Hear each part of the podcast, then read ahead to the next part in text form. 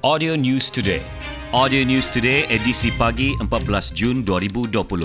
Sebanyak satu kes baru kematian berkaitan COVID-19 dilaporkan di Sabah semalam, menjadikan jumlah kumulatif kematian 7 kes.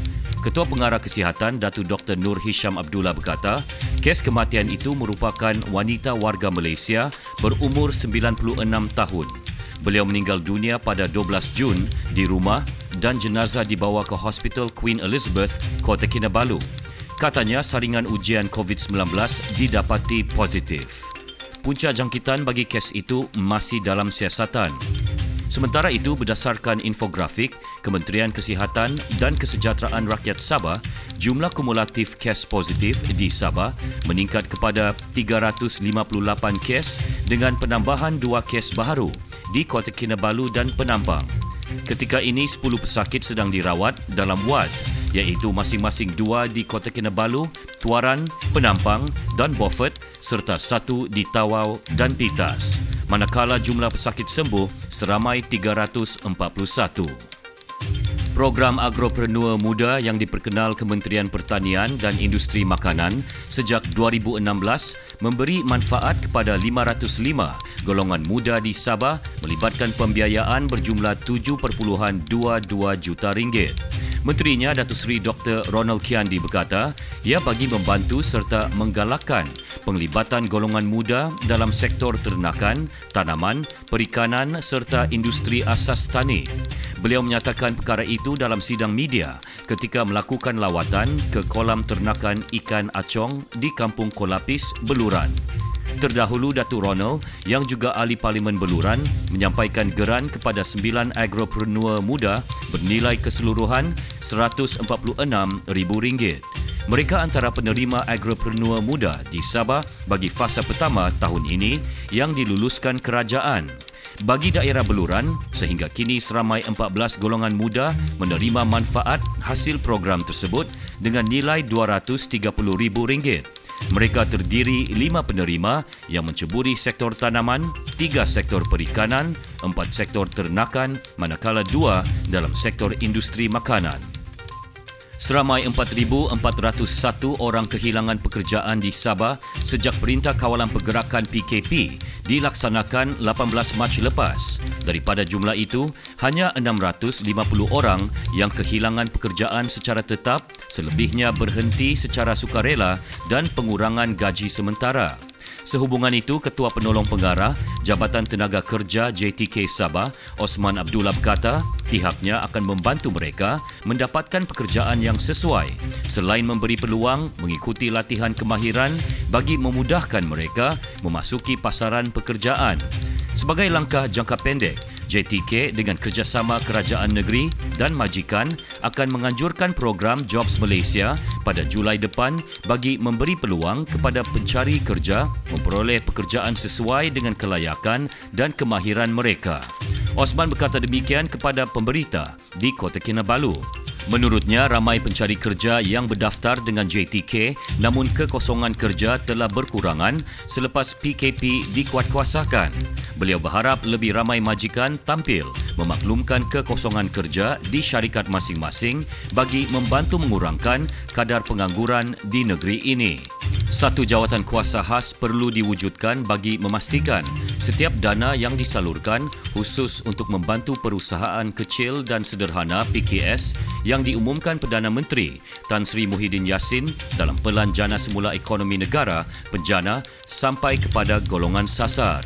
Ketika mencadangkan perkara itu, Presiden Persatuan Usahawan Industri Kecil dan Sederhana Wanita Bumi Putra IKS Nita Sabah, Datuk Dayang Ketija Datuk Bajtial, mahu jawatan kuasa khas itu dianggotai individu yang terlibat dalam industri PKS dan memahami serta mengetahui keperluan usahawan dalam industri tersebut. Beliau menyatakan demikian dalam temu bual khas bersama RTM di Kota Kinabalu bagi mengulas manfaat penjana khususnya kepada usahawan PKS di negeri ini. Baru-baru ini, ketika mengumumkan penjana, Perdana Menteri Tan Sri Muhyiddin Yassin turut memberi keutamaan kepada golongan usahawan untuk membangun semula perusahaan mereka yang terjejas sepanjang Perintah Kawalan Pergerakan PKP susulan penularan pandemik COVID-19. Antara inisiatif yang diumumkan termasuklah pembiayaan mikro penjana sebanyak RM400 juta menerusi kerjasama Bank Simpanan Nasional dan Tekun Nasional, pembiayaan RM200 juta menerusi Perbadanan Usahawan Nasional Berhad PUNB dan RM300 juta pembiayaan menerusi MARA.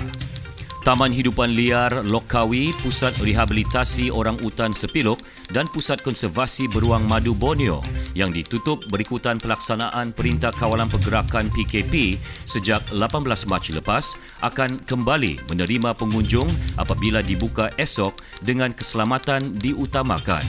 Menurut kenyataan, Pengarah Jabatan Hidupan Liar Sabah, Agustin Tuga, pembukaan semula pusat dan taman hidupan liar itu susulan pengumuman kerajaan yang membenarkan sektor eko pelancongan kembali beroperasi seperti biasa.